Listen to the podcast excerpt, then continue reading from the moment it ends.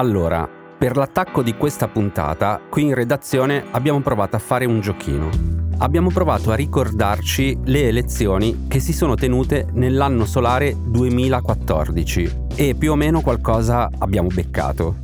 C'erano quelle indiane, le prime dell'era Modi, c'erano quelle di Al-Sisi in Egitto, pure quelle del Bangladesh, le seconde vinte di fila da Sheikh Hasina.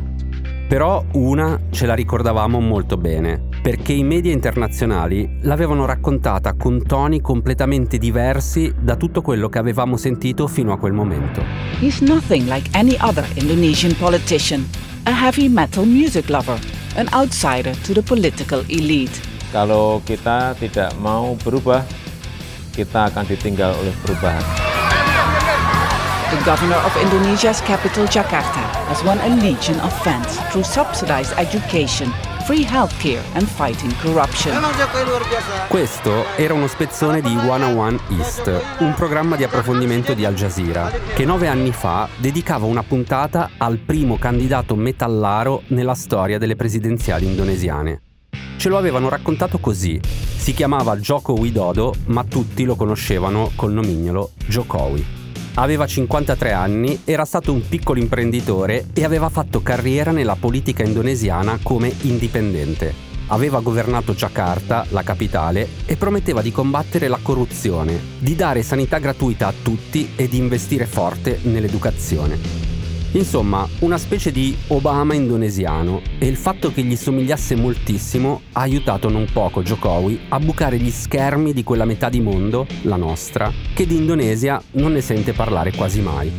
Quelle elezioni Jokowi le vince e vincerà anche quelle successive, nel 2019.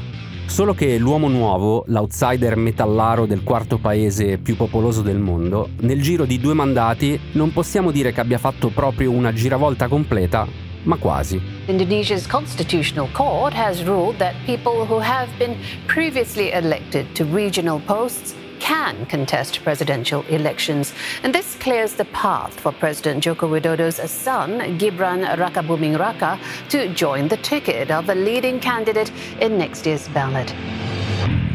La notizia è di poco più di un mese fa e vi chiediamo un minimo di concentrazione da qui in avanti perché gli intrecci di nomi si faranno sempre più ingarbugliati. In pratica la notizia è questa. La Corte Costituzionale indonesiana, dove siede il cognato del presidente Jokowi, ha passato una sentenza che permette di abbassare il limite di età per candidarsi alle presidenziali da 40 a 35 anni e guarda caso il primo figlio di Jokowi di anni ne ha 36 e pochi giorni dopo ha annunciato di candidarsi come vicepresidente alle prossime elezioni generali, in ticket con un ex generale ultra settantenne accusato di violazione dei diritti umani. Insomma, un bel quadretto e una bella coincidenza, se si pensa che in tutta l'Indonesia oggi ci vivono quasi 280 milioni di persone e tre, che fanno parte della stessa famiglia, sono al momento presidente, candidato vicepresidente e membro della Corte Costituzionale. Ecco, le trame familiari in realtà sono una delle cose più semplici da raccontare quando si parla di Indonesia un paese con una storia particolarmente sanguinosa alle spalle e con gli spettri di un massacro che ancora oggi, più di mezzo secolo dopo, aleggiano sulla vita politica della seconda democrazia più grande dell'Asia. Sono Simone Pieranni e questo è Altri Orienti, un podcast di Cora Media. Ogni settimana vi raccontiamo cosa succede in Asia e come cambia un continente che determinerà anche il nostro futuro.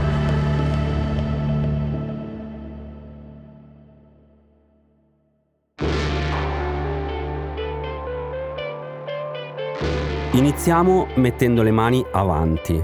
Questa è la prima puntata che ad Altri Orienti dedichiamo all'Indonesia e l'abbiamo pensata un po' come un episodio introduttivo, per dare qualche coordinata geografica, temporale e storica con cui poi orientarsi meglio più avanti. Il pretesto, come dicevamo prima della sigla, è l'annuncio delle tre coppie di candidati che si sfideranno nel febbraio del 2024 per la presidenza indonesiana. Tre coppie di candidati in cui Joko Widodo, il presidente in carica, non c'è, perché ha raggiunto il limite dei due mandati. Su chi sono le tre coppie ci arriviamo, ma ora cominciamo proprio dall'ABC, dal primo capitoletto del sussidiario delle medie se alle medie si studiasse l'Indonesia. Noi non l'abbiamo fatto, magari tra i più giovani e le più giovani che ci ascoltano sì, però per non dare niente per scontato partiamo da qui e lo facciamo con Guido Creta, dottorando di studi internazionali all'Università Orientale di Napoli. Cerchiamo di collocare anche geograficamente l'Indonesia perché mi viene in mente eh, l'anno scorso quando l'Indonesia ha ospitato il G20 a Bali, la maggioranza del pubblico italiano a stento era conscio che Bali facesse parte dell'Indonesia, aveva l'idea che fosse un paese a parte o una propaggine dell'India, della Cina o faceva confusione con la Thailandia. Quasi tutti sanno, anche guardando, non so, il risico, che uh, l'Indonesia è il un paese arcipelagico, il più grande al mondo, e si trova in buona sostanza tra Asia e Oceania, quasi un ponte naturale tra Asia e Oceania è il paese più a sud del sud-est asiatico, che è una regione fondamentale, soprattutto negli ultimi anni, per quanto riguarda tutte le dispute sul Mar Cinese meridionale, ma è stata anche forse il paese più importante nel 500 e nel 600 per il collegamento mondiale, no? se pensiamo alle spezie, tutto ciò che è nato poi dal, dall'arrivo degli europei in quelle terre e dal commercio delle spezie stesse. L'Indonesia è il quarto paese più popoloso al mondo, attualmente credo eh, si aggiri intorno ai quasi 280 milioni di abitanti. È il paese con più musulmani al mondo e questa è una cosa che nell'ultimo periodo direi che rappresenta un elemento importantissimo per alcuni sviluppi mondiali, nonostante sia un Islam spesso molto molto tollerante e si trova in mezzo a tutta una serie di dispute tra le maggiori forze globali, mm, se pensiamo a Cina e, e Stati Uniti. Tuttavia è una nazione, uno Stato-nazione molto giovane che è nato soltanto nel 1945, alla fine della Seconda Guerra Mondiale, dopo tre secoli e mezzo di dominazione europea. In particolare l'occupazione olandese, o eh, se vogliamo la colonizzazione olandese dell'Indonesia, ha comportato eh, l'avvento di un nazionalismo indonesiano soltanto all'inizio del Novecento. E eh, questo nazionalismo è riuscito poi a portare avanti la cosiddetta rivoluzione nazionale indonesiana dopo la seconda guerra mondiale e a formare questo giovane Stato con cui l'Occidente, eh, l'Europa e anche l'Italia all'inizio degli anni 50 ha cercato di collaborare. In buona sostanza l'Indonesia diventa realmente indipendente dopo cinque anni di lotta con l'Olanda e dopo essersi conquistata una patente di anticomunismo agli occhi degli occidentali, in particolare degli Stati Uniti, dopo una, la repressione di una sedicente rivolta comunista alla fine degli anni 40. 15 anni che vanno dal 50 al 65 sono in realtà gli anni di Sukarno, del primo presidente nonché padre fondatore della nazione indonesiana e sono gli anni anche in cui avvengono le prime vere elezioni indonesiche nel 55, in buona sostanza saranno anche per certi versi le ultime fino al 98. Che cosa avviene? Che nel 65, in piena guerra fredda, in piena contrapposizione tra i blocchi, in Indonesia eh, esisteva il più grande partito comunista non al potere dell'epoca, il Partai Comunista Indonesia, forte di 3 milioni di iscritti e quasi 20 milioni di simpatizzanti, sia in Indonesia sia nel mondo occidentale e in parte anche nel mondo eh, socialista, eh, non dimentichiamoci che erano gli anni della scissione sino-sovietica e l'Indonesia eh, stava prendendo più le parti della Cina che del, dell'Unione Sovietica, Comunque, in buona sostanza avviene quello che ancora oggi non si è capito realmente che cosa fosse, una sorta di colpo e controcolpo di Stato che ancora oggi è un problema storiografico, in cui vengono accusati i comunisti di un colpo di Stato quando poi in buona sostanza sono una parte dell'esercito che compie questo colpo di Stato, prende il potere, esautora Sukarno, c'è l'ascesa di questo Suarto, che è questo apparentemente anonimo generale eh, dell'epoca, che poi invece controllerà il paese fino al 1998 attraverso elezioni farsa e dopo questo colpo e controcolpo di Stato assistiamo all'uccisione di un numero imprecisato tra 500.000 e un milione di indonesiani con l'unica colpa di essere eh, associati al Partito Comunista Indonesiano, che era un partito parlamentare, legalitario. Non stiamo parlando di Viet Cong o eh, di altre forze di estrema sinistra organizzate in guerriglia. Non a caso moriranno tutti questi comunisti senza lottare, non, non ci sarà una lotta armata, uno scontro armato tra i comunisti e l'esercito, sarà l'esercito coadiuvato da forze musulmane e non solo a compiere quello che ancora oggi viene, eh, cioè il dibattito se definirlo o meno un genocidio. Questo è un copione che purtroppo si è ripetuto più volte nelle storie dei paesi asiatici che si sono liberati dall'occupazione europea. La democrazia dura pochi anni, poi l'esercito prende il potere e inizia a far cambiare direzione al paese. Nel nostro caso, l'Indonesia ha avuto un ruolo storico e simbolico molto forte in quegli anni il gruppo dei paesi non allineati che si proponevano come alternativa al bipolarismo di Stati Uniti e Unione Sovietica inizia a formarsi proprio in Indonesia, a Bandung, dove nel 1955 si tiene una conferenza storica tra capi di governo asiatici e africani. Dieci anni dopo, l'Indonesia, sotto la dittatura del generale Suharto, cambia completamente posizione.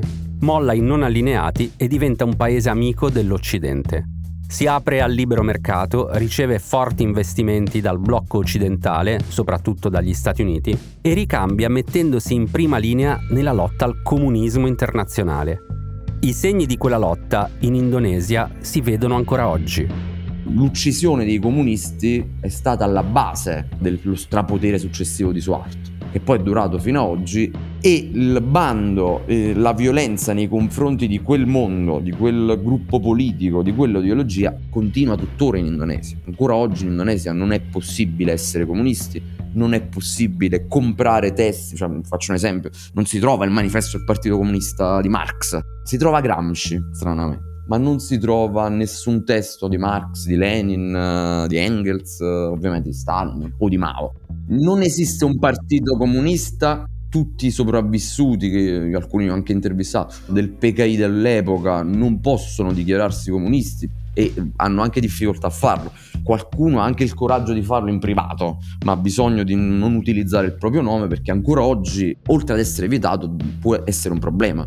Quando sono stato in Indonesia la prima volta girava un video su YouTube di questo ragazzino, non so se è ancora possibile uh, vederlo, questo ragazzino che aveva trovato a casa un giubbotto anni 80 mi sembra con la falce e martello e viene picchiato dai poliziotti. Ci sono stati episodi di panico collettivo perché venivano trovate, so, dei francobolli celebrativi degli anni 50 dove c'era la falce e martello ed diventava un problema. Copertine di album con la falce e martello diventava un problema. Fu trovato in, in un edificio a Jakarta, era una sorta di associazione che si chiamava appunto PKI, ma era Partai Kopi Indonesia, che significa Partito del Caffè Indonesiano, e fu devastata la sede.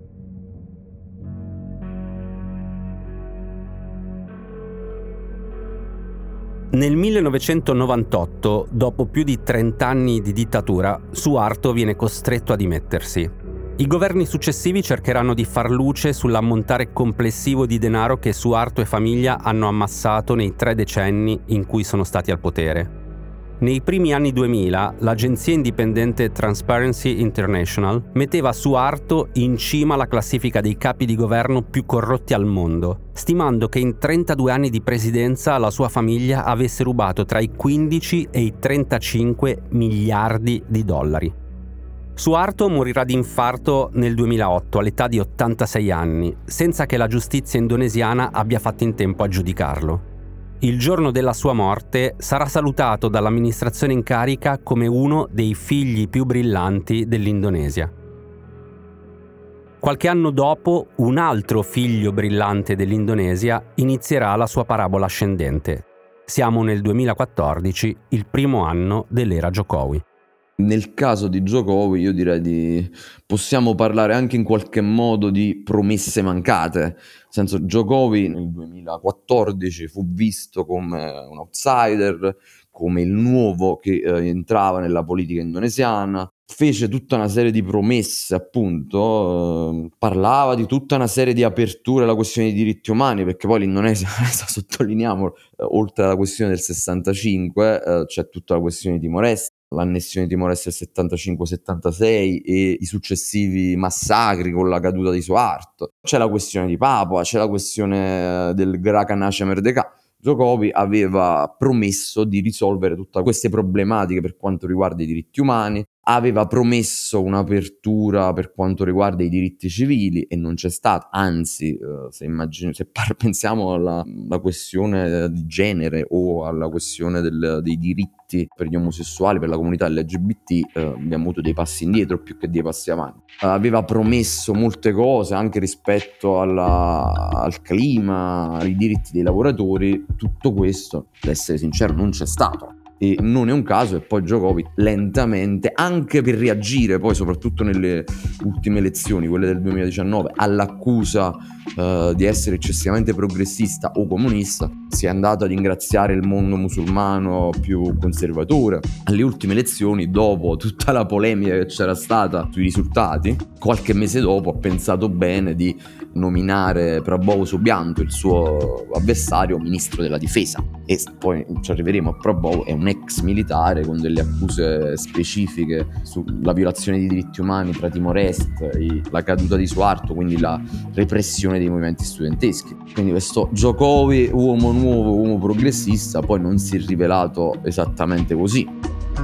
Prabowo è un altro nome della politica indonesiana da tenere a mente per il futuro, ma soprattutto per il suo passato.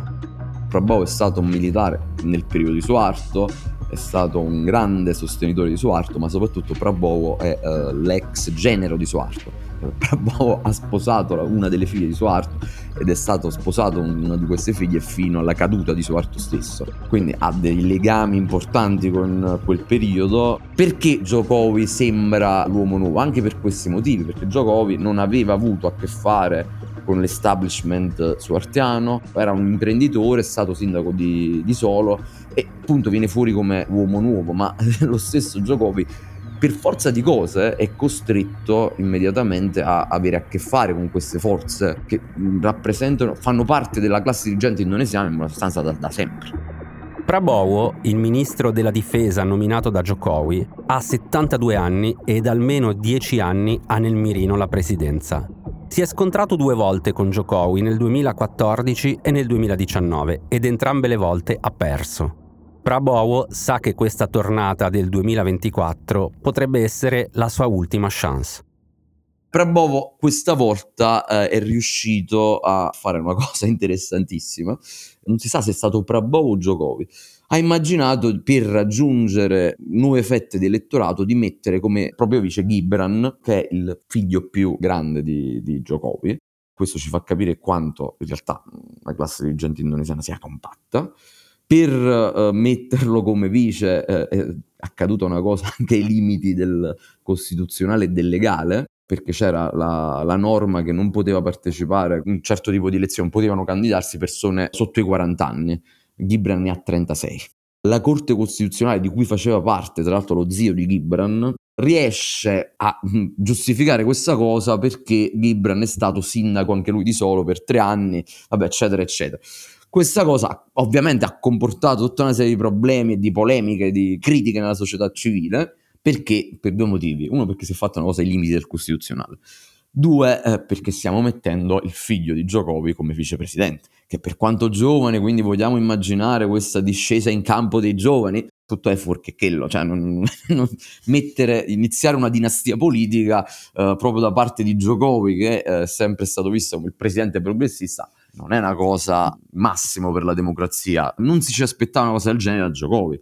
La cosa grave è che tutti gli altri presidenti, immaginiamo lo stesso Suarto, uh, Suarto che ha, pur ha fatto beneficiare i propri figli dal punto di vista economico, finanziario, il massimo che è riuscito a fare è a porre una delle sue figlie come un ministro, se non sbaglio, per un mese. Mentre nell'arco di un anno Giocovi ha fatto diventare uno dei suoi figli il presidente di un piccolo partito, il Partito della Solidarietà Indonesiana ha uh, un genero che è sindaco di Medan, che è la città più popolosa di Sumatra. Ha messo il figlio più grande come vicepresidente e ricordiamo che Prabowo ha 73 anni, quindi non gli stiamo augurando nessun male, però eh, a livello di tempistiche proprio è probabile che non riesca a fare due mandati o a uh, avere la capacità, anche la forza fisica per reggere la presidenza, bisogna capire questa mossa politica a chi ne beneficerà. Sicuramente Prabowo, uh, grazie alla popolarità del presidente Giocovi, anche questa questione dell'essere giovane di Gibran potrà raggiungere una fascia d'elettorato che precedentemente non riusciva a raggiungere. Bisogna capire però eh, poi quali, quali, saranno gli equilibri successivi, se Prabowo riuscirà poi a mettere fuori gioco uh, Giocovi o uh, se accadrà il contrario si creerà effettivamente una dinastia politica.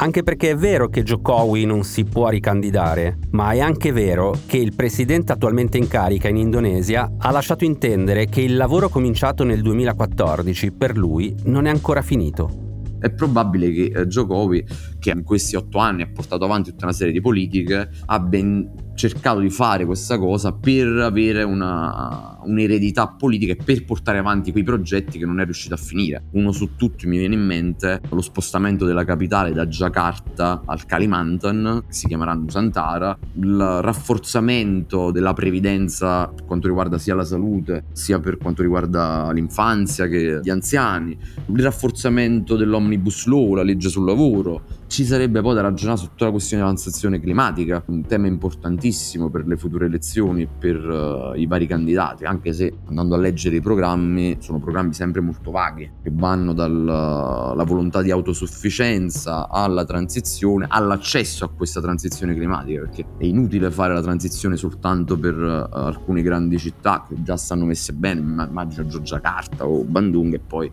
lasciare l'entroterra in condizioni completamente diverse.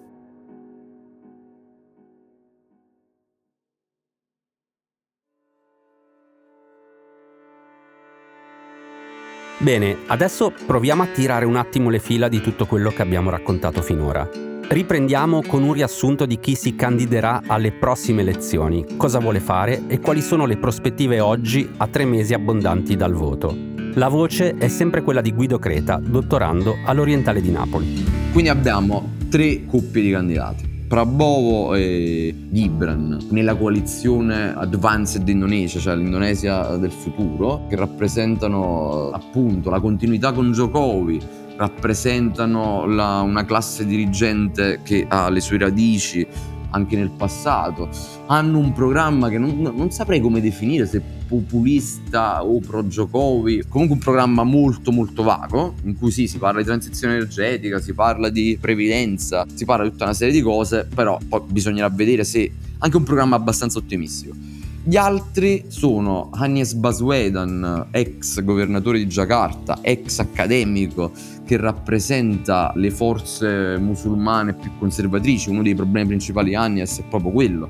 È stato spesso associato alle forze più zelote dell'Islam, c'è stato qualche anno fa un problema perché l'altro governatore di Jakarta, Ahok, faceva parte di una doppia minoranza, era cristiano e cinese e fu attaccato fortemente da Agnes ed altre forze musulmane perché si era permesso di citare il Corano. In seguito a questa cosa viene processato e imprigionato per due anni e perde la sua forza politica, o che era stato immaginato come il successore di Jokowi. È accompagnato da Muhaymin Iskander, che è espressione di un altro partito, il Partito Risveglio Nazionale, un altro partito islamico molto vicino uh, all'Islam un po' più radicale ovviamente ha, uh, rispetto a Prabowo ha un rating elettorale molto più basso, cioè, si immagina che probabilmente non raggiungerà un grande risultato e poi si arriverà al ballottaggio con l'altro candidato, cioè Prabowo Subianno e Gibran contro Ganjar Pranovo e Mahmoud MD, che sono l'espressione invece del partito democratico di lotta di Megawati, che era poi il partito di Jokowi.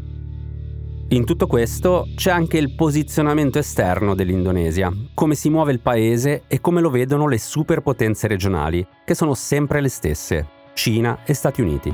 La situazione è un po' strana attualmente perché l'Indonesia per decenni era stata uno dei migliori alleati dell'Occidente, soprattutto ovviamente nell'epoca di Suarto. Tutto questo negli ultimi anni è cambiato, è cambiato anche per un eh, diverso soft power degli Stati Uniti, per dei cambiamenti politici interni agli Stati Uniti. Gli Stati Uniti di Trump eh, per un periodo non sono stati visti così bene dall'Indonesia e c'era stato un avvicinamento forte alla Cina, uh, una Cina che all'epoca era una rising China, attualmente una Cina un po' più declinante rispetto a quello che poteva essere 10-15 anni fa, però Jokowi ha sempre guardato per esempio molto attentamente alle iniziative economiche cinesi, uh, la via della seta cinese, il Belt and Road Initiative, no? Molti investimenti cinesi anche nel campo della sanità, farmaceutico, sono stati ben visti dall'Indonesia. L'Indonesia, come ha dichiarato Prabowo, che appunto era ministro della difesa, e come spesso è stato dichiarato da alcuni ministri degli esteri, nel caso di uno scontro reale tra Cina e Stati Uniti, apparentemente per adesso non prenderebbe parte, non appoggerebbe né l'uno né l'altro. Secondo me stanno cercando di mantenere un equilibrio per tenersi buoni entrambi e per approfittare della forza di entrambi, ma parliamo sempre di investimenti economici ovviamente. C'è da dire che però uh, ci sono delle problematiche invece geopolitiche come quella, la prima che mi viene in mente è la questione del Mar Cinese meridionale l'Indonesia ha delle isole in quell'area e spesso si è trovata eh, in contrapposizione sia con la Cina ma anche a volte con gli Stati Uniti rispetto al passaggio in queste isole, quindi c'è tutta la questione del diritto marittimo. Non so fino a che punto conterà questo rapporto rispetto alle elezioni interne. Secondo me ha più valore invece lo schieramento dell'Indonesia rispetto a questioni politiche internazionali come l'ultima, no? Palestina e Israele, dove l'ambiente musulmano ha il suo peso nelle elezioni indonesiane e quindi questi temi possono essere un po' più importanti. Secondo me vale molto di più la questione della politica interna. Il prestigio internazionale, come è stato per esempio l'anno scorso con Giocovi, serve a poi a dimostrare il proprio prestigio interno. Ma le problematiche reali sono all'interno, la transizione energetica, il lavoro, la questione dei diritti, l'ascesa e la maggior forza dell'Islam su alcuni argomenti. Indubbiamente una cosa va da tatto che il 14 febbraio del 2024 in Indonesia avverranno praticamente forse le elezioni più grandi in un solo giorno che possono avvenire al mondo, cioè andranno al voto milioni, centinaia di milioni di indonesiani per eleggere contemporaneamente sia i membri del Parlamento che presidente e vicepresidente e, e comunque sarà un, uh, un evento molto difficile da gestire. Per oggi ci fermiamo qui e ringraziamo Guido Creta per averci accompagnati in questa prima puntata dedicata all'Indonesia. Possiamo dire serenamente che questo non sarà l'ultimo episodio che dedicheremo al paese. Prima di tutto perché le elezioni saranno a febbraio 2024 e quindi ci torneremo per dare i risultati. E poi perché di temi in cui l'Indonesia è centrale ce ne sono molti e in questa puntata non ce la siamo sentita di toccarli senza riuscire a dargli lo spazio che meritano. Uno è sicuramente il cambiamento climatico. L'Indonesia è un arcipelago dove vivono quasi 300 milioni di persone che vivono ogni giorno gli effetti più estremi del riscaldamento globale e quindi ne parleremo meglio più avanti. L'altro tema è quello dell'Islam in Asia, ovviamente. L'Indonesia è il primo paese musulmano al mondo e come vi avevamo già detto qualche puntata fa, esplorare un po' meglio cos'è e come si è declinato l'Islam in Asia è un argomento che ci stuzzica da tempo e che vorremmo trattare presto. A questo proposito ci permettiamo di fare una specie di appello pubblico a voi che ascoltate Altri Orienti. Stiamo cercando di contattare la professoressa Chiara Formichi, che secondo quanto ci risulta insegna alla Cornell University. È autrice di un volume accademico intitolato Islam in Asia e History, che stiamo leggendo e di cui vorremmo parlare con lei in una puntata. Se qualcuno all'ascolto sa come raggiungerla o magari la conosce proprio, scriveteci sui nostri social e proviamo a organizzare una puntata. Noi venerdì prossimo ci prendiamo una pausa per l'8 dicembre, quindi ci risentiamo venerdì 15 dicembre. Alla prossima puntata.